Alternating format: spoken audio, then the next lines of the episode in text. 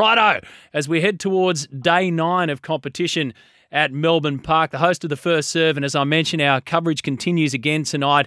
Uh, on SEN Fanatic and the SEN app, but we're talking about Alex de Minaur last night. Brett Phillips is on the line. Morning, BP. Matty, good morning. Your take on on the demon. I mean, it, it, was always going to be hard against Andre Rublev. As much as we get wound up in Alex de Minaur's position in world tennis and what he can got, what he's got, and what he can offer, this guy, this guy's a tricky customer, and he showed that last night. Yeah, no doubt. I mean, Rublev's been an established top 10 player for quite some time. He's been nine times a quarter finalist. He's won more titles on the tour. So, yeah, it's a step up once you get to this stage. And look, uh, there was going to be lots of momentum shifts last night. Uh, you know, Alex has done and bridged the gap really to those players like Rublev inside the top 10, and that showed uh, for a, good chunk of the match. I mean, there was some intoxicating uh, rallies. We knew that, you know, Demon was going to you know, cover the ground and just make uh, Andre Rublev play a lot of balls. And, you know, as the match kept going on, Andre, uh, the way he gets out of trouble, he just hits the ball hard. Uh, so, you know, look at those uh, sets two and three, wins the tiebreak, Alex. And I've got to say, you know, sitting in the box last night, just up close and personal that we are, you really felt that he had some genuine spring in his step, momentum. He was winning the crucial points. He had the crowd in his corner, and then it got snuffed out really quickly by Rublev, jumps out to 3 love in the fourth and had a chance to get it back to 3 all with an early break, and then it got to 4 2. That gets away. But as de Minaur said in his own words, he thought, okay, well, let's reset. I've got the energy. Uh, I reckon I can outlast him physically in the fifth set. And, and Rublev, boy oh boy, he just swung for the heavens. I mean, he, just uh, was painting the, the, the corners.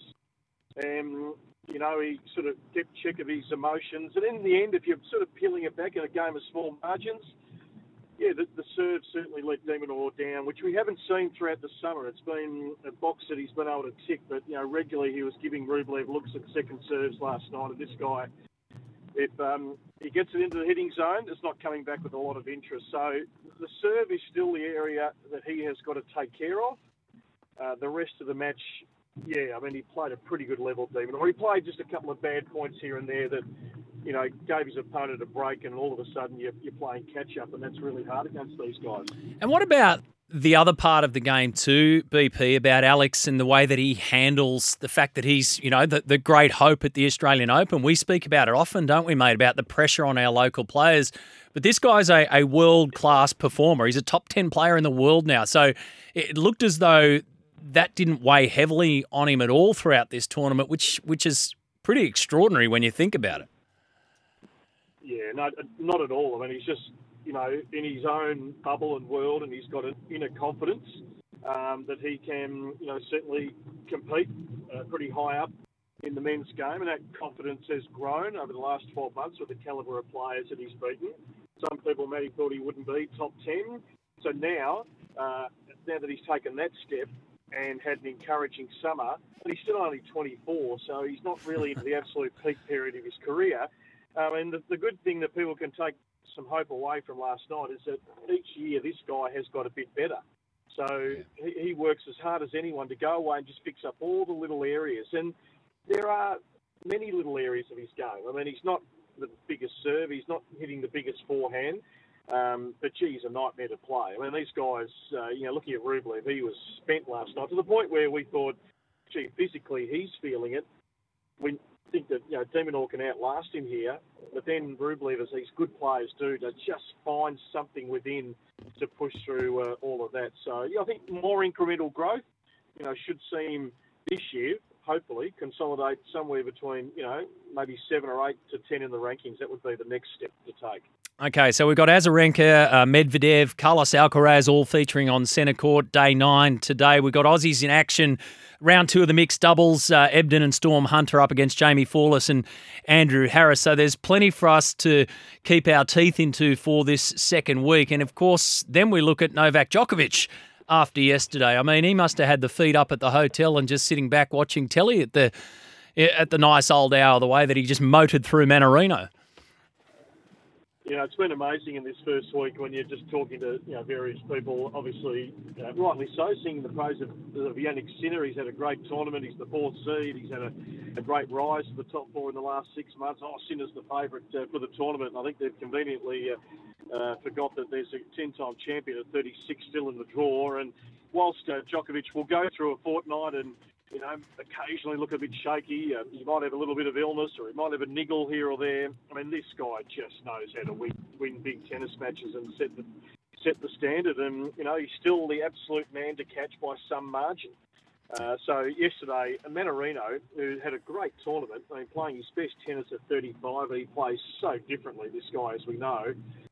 With his abbreviated swings, and he takes the pace off. He only, uh, I think his racket tension's about you know 10 kilos, so it's like a trampoline effect uh, with the balls bouncing off. But he has a chance to break Djokovic in the first game of the match, and the underdog uh, tag, you know, the crowd would have got behind him, and Djokovic manages to get out of that, and then get to two love uh, with a break of serve. And in the first 20 minutes, you're thinking, boy, oh boy, is this how it's going to play out? And you're behind the eight ball. So, mm. Yeah, he's the man to catch. And, and Taylor Fritz has obviously never beaten him in eight attempts uh, when they do meet in the quarters tomorrow. So, yeah, the head to head is so superior for Djokovic against anyone. All right. Looks like you're in for a comfy day weather wise, mate. 17 at the moment and a maximum of 20 around Melbourne. A bit of overcast from what I can see on Nine's coverage. So, have a good day. Round nine, uh, day nine and round four continues, and we'll catch you uh, throughout the week. And, of course, you'll be on the SEN Fanatic and SEN app tonight. Good on you, BP.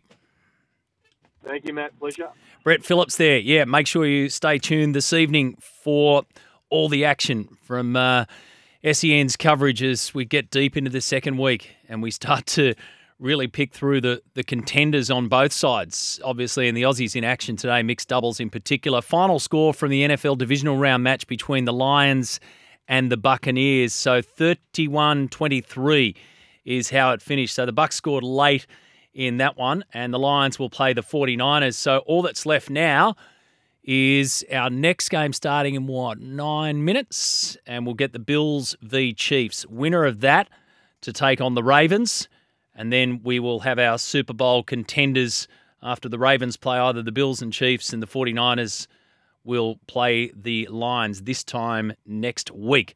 1300 01 1170 is my open line number as predicted the Cricket Australia slash Australia Day scenario has got you talking. I'm happy to take all thoughts on this one.